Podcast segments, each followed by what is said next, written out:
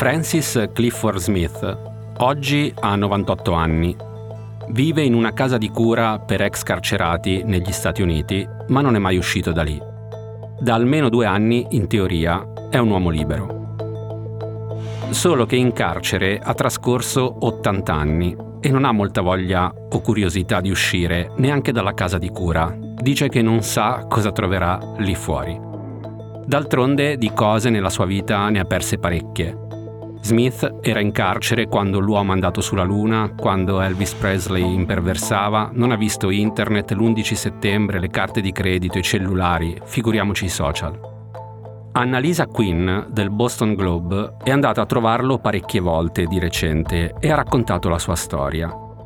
Smith è stato condannato a morte per omicidio nel 1950, accusato di aver ucciso una guardia giurata nel Connecticut, l'anno prima, nel 1949. Nei primi anni 50 è stato quasi sempre sulle prime pagine dei giornali, fino all'arresto. Nel 1954 in carcere viene trasferito in Siberia, come viene chiamato il braccio della morte dei penitenziari statunitensi. Un giorno gli avevano perfino già tagliato i capelli, tutto era pronto per la sedia elettrica. Poi ha ottenuto una proroga, fino a che la pena è stata tramutata in ergastolo. In carcere, tendenzialmente, Smith si è sempre fatto gli affari suoi, tranne quando era un po' più giovane. Sul finire degli anni 60 viene impiegato nell'autofficina della prigione ha raccontato che dopo vari altri impieghi, quello era quello che gli piaceva più di tutti. Nei rapporti dei suoi supervisori di allora c'è scritto che il suo lavoro era stato eccellente. Tre anni dopo avrebbe potuto contare sulla libertà condizionata. Invece Smith ruba un camion e scappa. E rifinisce sulle prime pagine di tutti i giornali. Lo trovano a Boston due settimane dopo e lo riportano in carcere. Quanto al delitto di cui era accusato, lui ovviamente si è sempre dichiarato innocente. E secondo Annalisa Quinn, in effetti, nel tempo, parecchi testimoni lo hanno scagionato. Eppure è venuto fuori che alcune relazioni della polizia dell'epoca erano piene di errori. Ma nessuno ha mai pensato di riaprire il processo, nessun gruppo che si occupa di diritti umani ha mai deciso di sostenerlo è che, secondo Quinn, Smith non è uno che è stato capace di raccontare, di raccontarsi, nonostante abbia vissuto la sua vita all'interno delle carte processuali sul suo caso.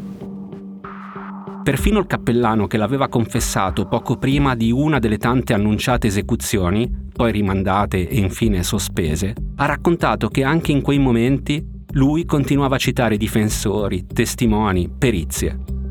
Quinn ha scritto che Smith, con chi non è all'interno del sistema carcere, in realtà parla poco, quasi niente. E ha scritto che l'unica persona di cui Smith ha parlato con una certa ammirazione è un noto presentatore di Fox News, il canale televisivo statunitense decisamente conservatore. Non è un caso, la giornalista ha ripescato parecchio materiale giudiziario e ha trovato una lettera del 1960 che Smith scrisse alla sorella. C'erano espresse diverse idee complottiste e tutta una serie di frasi omofobe e razziste. Smith ha detto alla giornalista di non ricordare, ma non è questa la cosa più importante. Nel suo articolo Quinn racconta di una persona che dopo tutto il tempo trascorso in carcere non sa più cosa sia la libertà, tanto che a un certo punto ha smesso di cercarla. Secondo i dati rilasciati dall'Institute for Crime and Justice Policy Research, Oggi in carcere nel mondo ci sono circa 11 milioni di persone. Il 6%, quasi 750.000, sono donne. I paesi dove ci sono più persone in carcere sono Stati Uniti, Cina, Brasile, India, Russia, Thailandia e Turchia. E oggi, a fuori da qui, proviamo a entrare in questo mondo. Siamo partiti dal Connecticut, negli Stati Uniti. Ci rimarremo per un po', perché a rischiare il carcere c'è un personaggio, come dire, piuttosto rilevante. Poi andremo in Spagna per capire cosa sta succedendo a livello politico. E anche in questo caso c'è di mezzo un arresto di un po' di tempo fa e una richiesta di amnistia, proprio di questi giorni. Ci sposteremo poi in Cina, dove le confessioni avvengono in televisione, e chiuderemo in Ecuador, dove le prigioni sono il macabro terreno di scontro delle gang criminali. Sono Simone Pieranni e questo è Fuori da qui, un podcast di Cora Media. Per tutti quelli che vogliono uscire dalla bolla, quelli che sono stanchi del sovranismo delle notizie e vogliono aprire gli occhi per accorgersi di cosa succede intorno a noi. Uno sguardo curioso sul mondo per capire di cosa si discute fuori dai nostri confini.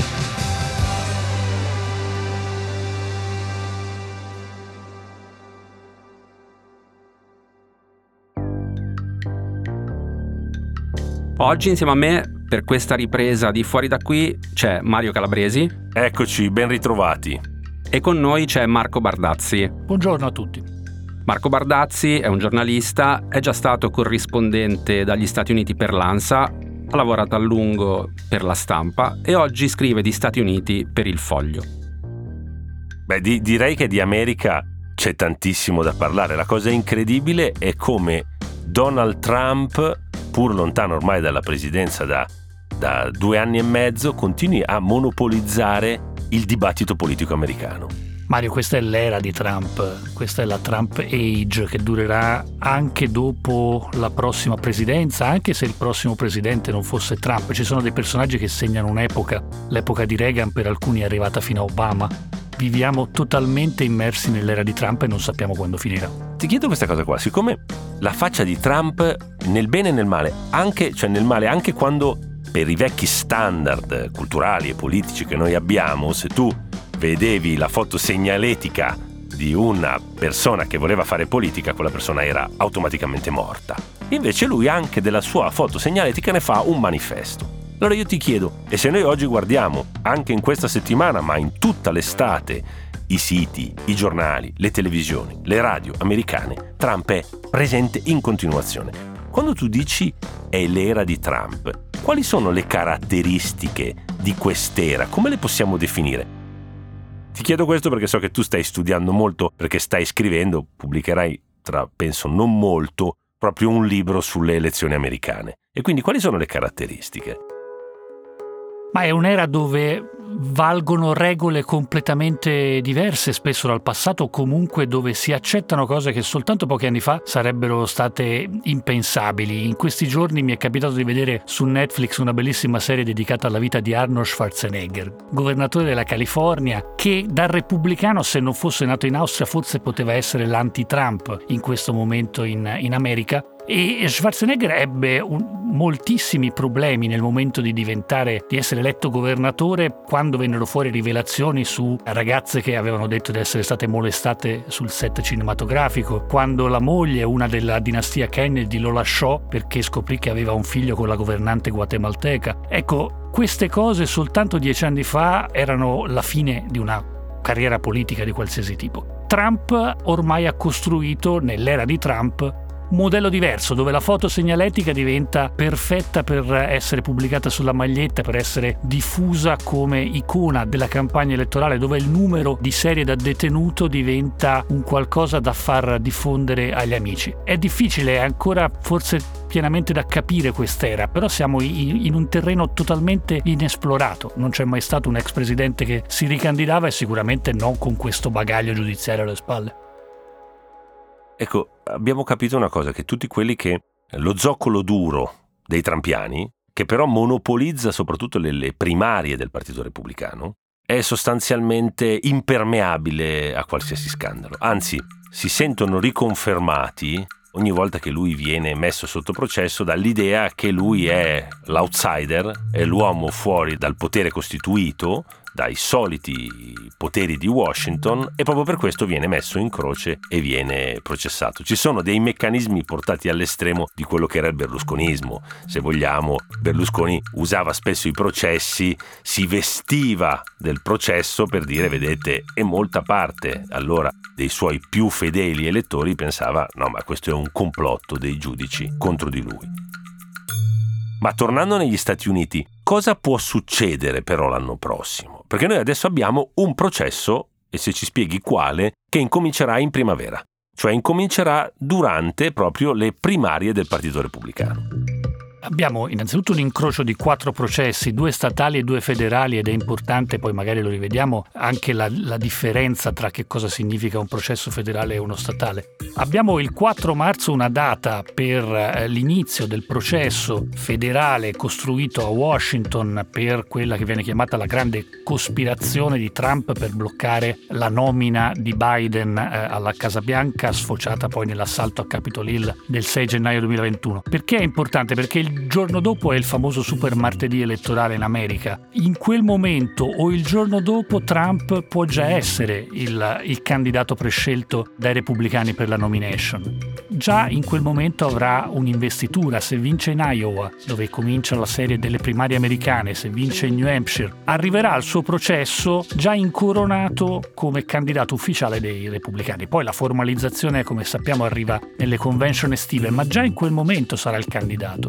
Ecco, che scenario si apre su questo? Come dicevo prima, di assoluta incertezza, perché vanno a incrociarsi appuntamenti giudiziari con appuntamenti legati alla, alla campagna elettorale. Giustamente citavi il caso di Berlusconi, eh, giorni fa il New York Times lo ricordava e ricordava anche come eh, una delle ricette suggerite da alcuni che osservavano l'Italia era quella di dire guardate noi abbiamo già fatto esperienza con personaggi come Berlusconi, bisogna stare sui temi di politica e non parlare dei suoi processi. Credo che con Trump sia impossibile, eh, si parlerà solo dei suoi processi, si parlerà solo di lui, non si sta minimamente parlando di temi elettorali in questo momento, si sta parlando soltanto di vicende elettorali. O con lui o contro di lui. Ti chiedo questo, ma esiste qualcosa sull'ineleggibilità nella Costituzione o nelle leggi americane? La Costituzione era stata pensata dai padri fondatori per impedire a un qualche ricco nobile europeo di arrivare in America e candidarsi a presidente. La presidenza se la sono inventata praticamente da zero alla fine del XVIII secolo e l'hanno poi modificata la Costituzione dopo la guerra civile per introdurre qualche elemento che impedisse a personaggi del Sud di candidarsi alla presidenza perché avrebbero così poi guidato il paese in una direzione sbagliata e quindi avevano messo emendamenti che impediscono di ricandidarsi a chi incita alla rivolta contro gli Stati Uniti.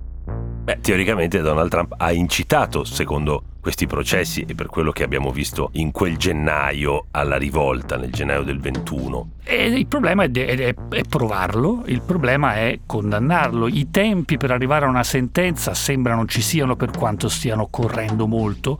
Se si arrivasse a una sentenza, la sentenza federale potrebbe includere anche il divieto di candidarsi a un pubblico ufficio e ripeto, qui siamo su terreni inesplorati, ma diciamo che Trump sta facendo la più grande scommessa della sua vita. Da, da, vecchio proprietario dei casino di Atlantic City, sta cercando di farsi eleggere presidente degli Stati Uniti per perdonare se stesso e per bloccare tutti i processi federali.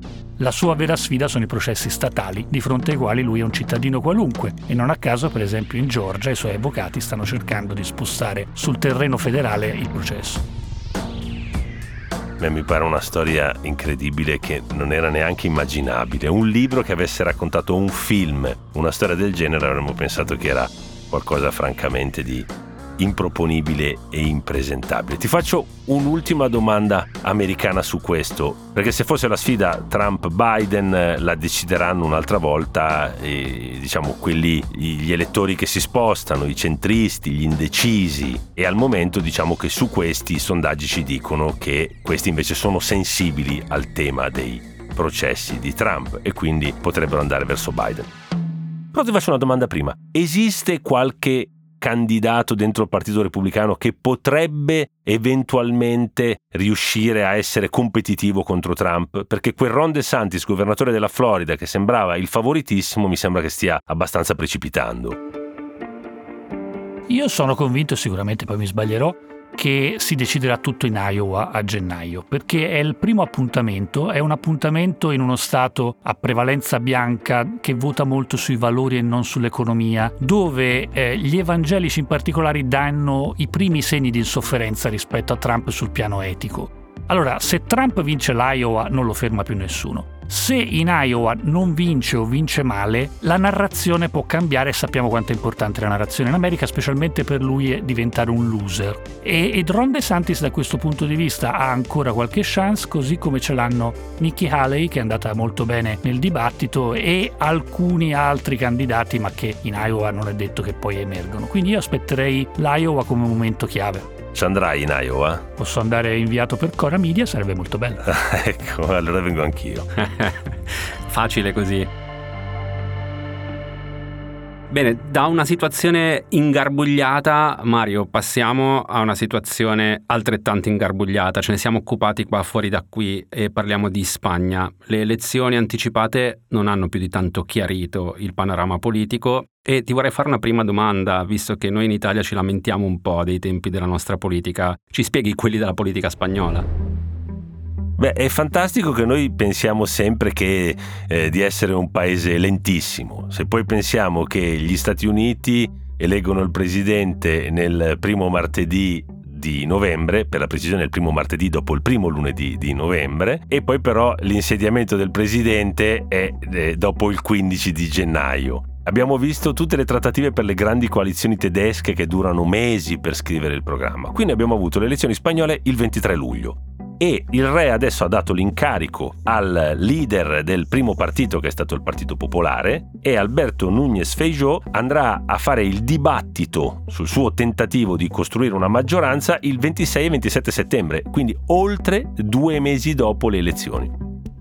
Sulla carta i voti non ci sono. La maggioranza richiesta è di 176 parlamentari, ma il Partito Popolare insieme a Vox e ad altri due eh, micropartiti UPN e Coalition Canaria arriva a 172, cioè gliene mancano 4 ed è lì inchiodato. Feijó sta cercando di fare di tutto per avere più voti. Ha chiesto perfino, ha cercato di dire ai socialisti, al Partito Socialista, fare un appello se ci sono dei deputati socialisti che sono disponibili a, ad astenersi per farlo governare e proprio in questi giorni ha anche detto al primo ministro Pedro Sánchez, che è il leader del Partito Socialista, ha detto ma voi astenetemi, io governo solo due anni e poi andiamo a, a nuove elezioni, perché io sono il vincitore delle elezioni.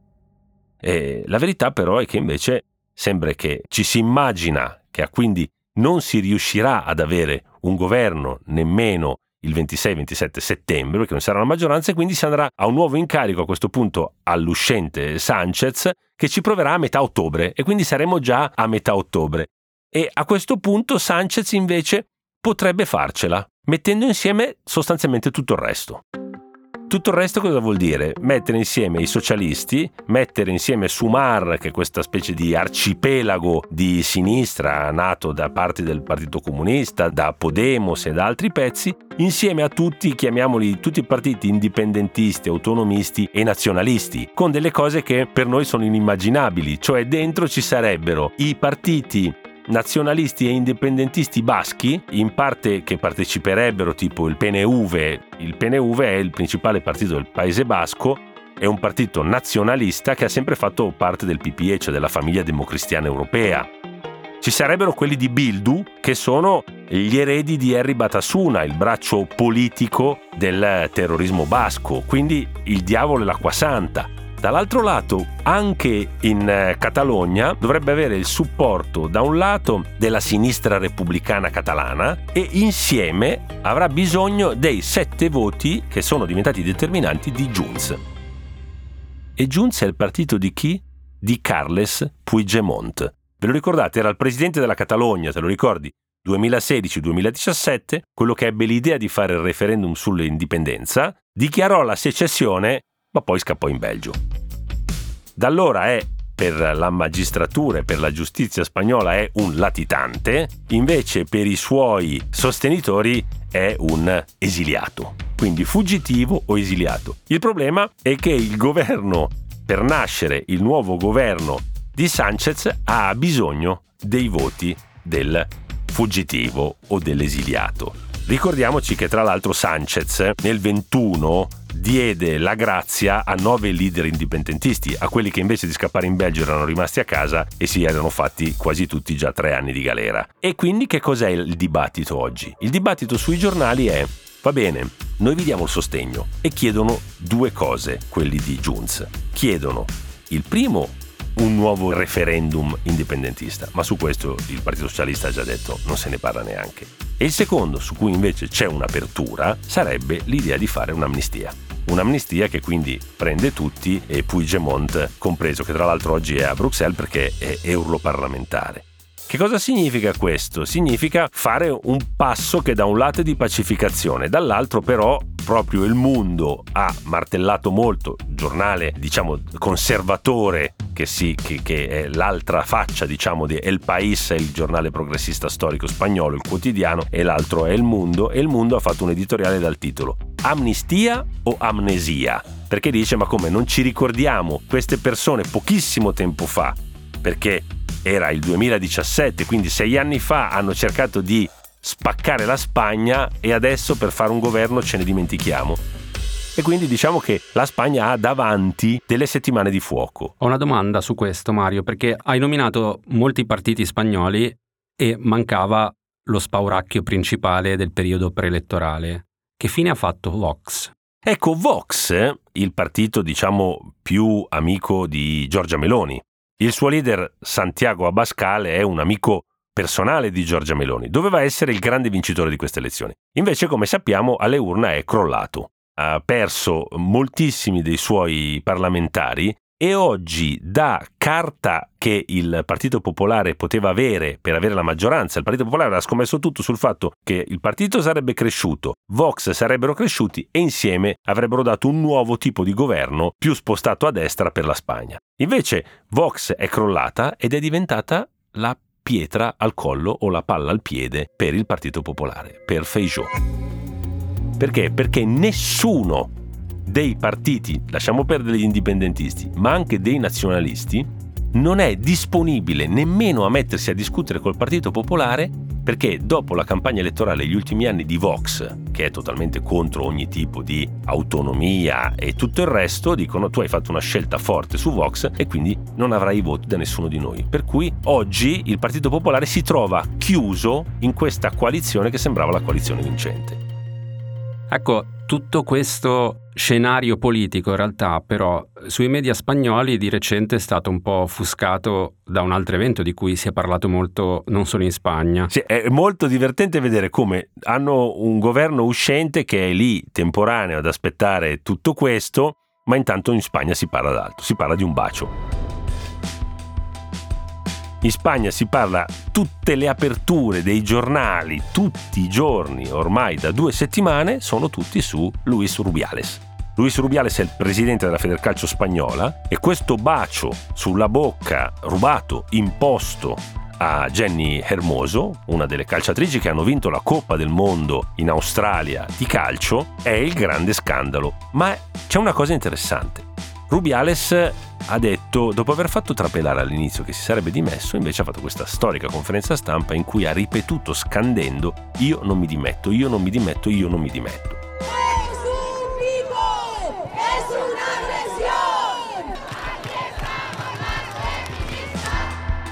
Questo ha acceso, ha fatto esplodere il paese e lo ha diviso di nuovo su delle linee di frattura che tornando indietro somigliano a quelle americane di Trump, cioè quelli che dicono no, basta, non possiamo piegarci al politicamente corretto, non possiamo piegarci a questo che chiamano il finto femminismo, i problemi sono altri, lui è stato bravissimo, grazie a lui è stato vinto il campionato del mondo, quel bacio è un, un errore, ma è un errore distinto di cuore.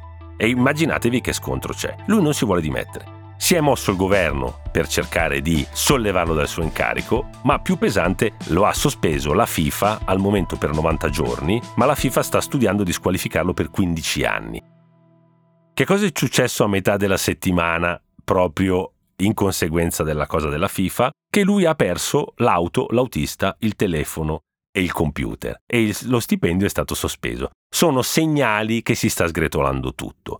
In parte il mondo lo difende, il partito che lo difende fortemente è Vox, il partito che invece lo vuole processare è Sumar, il partito della vice premier, appunto questo arcipelago di sinistra. Quindi sostanzialmente in questo momento lo scontro vero politico non è sul prossimo governo, ma è sul bacio del presidente della Federcalcio.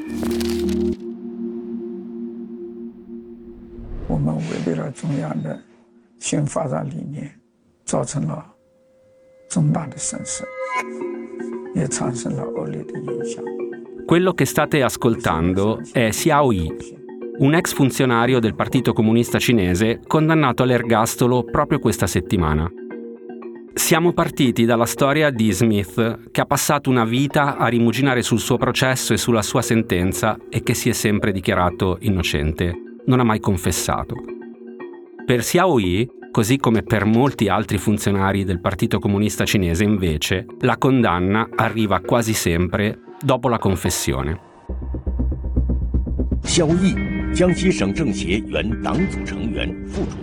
Solo che non è una confessione che viene data alla polizia, è una confessione in televisione. Da qualche tempo infatti la TV di Stato cinese ha un programma nel quale analizza i casi di funzionari beccati a prendere mazzette e che si apre sempre con la confessione del colpevole.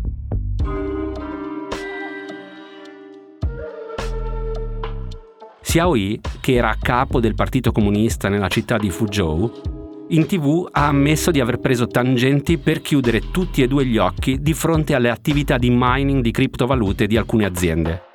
Insomma, invece di denunciarli, perché in Cina il mining e tutto quanto è collegato alle criptovalute è illegale dal 2017, lui si è fatto pagare per non dire niente. E ha anche detto di averli aiutati, in realtà, ad esempio pagando a sua volta aziende per nascondere il consumo di energia della città dovuto alle attività di mining o per ingannare le ispezioni periodiche statali. Dopo la confessione, andata in onda a gennaio di quest'anno, il 25 agosto è stato condannato all'ergastolo. Il tema delle carceri è particolarmente caldo anche in Ecuador. Dal 2019 a oggi, nelle prigioni del paese sarebbero state uccise più di 600 persone, vittime della lotta per il potere di gang criminali rivali. Per saperne di più, ho chiesto alla giornalista Elena Basso, esperta di America Latina e che di recente è stata in Ecuador, di raccontarci che cosa sta succedendo. La situazione nelle carceri è uno dei maggiori problemi legati alla sicurezza che sta affrontando il paese. Giustamente si parla molto dell'Ecuador come uno degli ex paesi più sicuri dell'America Latina e che in pochi anni si è trasformato in uno dei più pericolosi a causa dei narcos che hanno fatto diventare l'Ecuador il principale corridoio da cui parte la cocaina diretta verso l'Europa. E per cercare di capire come questo sia stato possibile è fondamentale guardare alle carceri del paese da quando i narcos si sono spostati in Ecuador, ovviamente nel paese c'è stato un incredibile incremento di crimini che ha portato a un sovraffollamento mai visto prima nelle carceri. La situazione dentro le prigioni in poco tempo è diventata ingestibile e così le bande di narcotrafficanti si sono sostituite allo Stato all'interno delle carceri e ne hanno preso il potere. Nella maggior parte di prigioni ecuadoriane oggi le guardie carcerarie nemmeno entrano nel recinto carcerario e chi finisce in carcere in Ecuador finisce immediatamente nelle mani dei narcotrafficanti. Chi entra in prigione deve pagare immediatamente 600 dollari per avere un posto letto e poi decine di dollari ogni giorno per il cibo o qualsiasi altro genere di prima necessità. Ovviamente sono le famiglie dall'esterno che devono pagare questa cifra ai narcotrafficanti e quindi in un paese dove lo stipendio medio non arriva a 300 dollari, le famiglie devono pagare alle gang una media di 100 dollari a settimana. Se il detenuto poi non paga, viene torturato in modo atroce dalle gang e il più delle volte viene giustiziato di fronte a tutti. C'è poi un'altra cosa che accade all'interno delle carceri ecuadoriane, i cosiddetti massacri, che avvengono quando le diverse gang che comandano all'interno delle prigioni si scontrano e la prigione si trasforma in un vero e proprio campo di battaglia. Da fuori si sentono grida, lanci di granate, mitragliette e i familiari dei detenuti possono passare giorni interi fuori dal carcere mentre avviene il massacro e mentre le guardie carcerarie ridono loro in faccia dicendo di lasciare che si ammazzino da soli. Dal 2019 sono più di 600 i detenuti uccisi in questo modo e ai familiari molte volte viene riconsegnato solo un pezzo di corpo del proprio familiare, magari un braccio o un piede. È difficile chiaramente capire se quel pezzo di corpo appartenga davvero al loro familiare, ma a loro non rimane altro che andare a casa a seppellirlo. Nessuno sembra poter risolvere il problema delle carceri in Ecuador, ma nel 2022 un gruppo di familiari di detenuti morti durante i massacri ha formato un comitato e hanno fatto causa allo Stato ecuadoriano. A formare il comitato sono soprattutto madri, madri così coraggiose da mettersi contro lo Stato ecuadoriano e contro i narcotrafficanti, perché quello che vogliono è che nessun'altra madre in Ecuador debba passare per quello che hanno passato loro. A sabato prossimo Fuori da qui è un podcast di Cora News prodotto da Cora Media, condotto da Simone Pieranni. La cura editoriale è di Francesca Milano. La supervisione del suono e della musica è di Luca Micheli. La post-produzione e il montaggio sono di Emanuele Moscatelli e Mattia Liciotti. I fonici di studio sono Lucrezia Marcelli e Luca Possi. La producer è Martina Conte. Le fonti degli inserti audio e gli articoli di cui abbiamo parlato nella puntata sono indicati nella sinossi.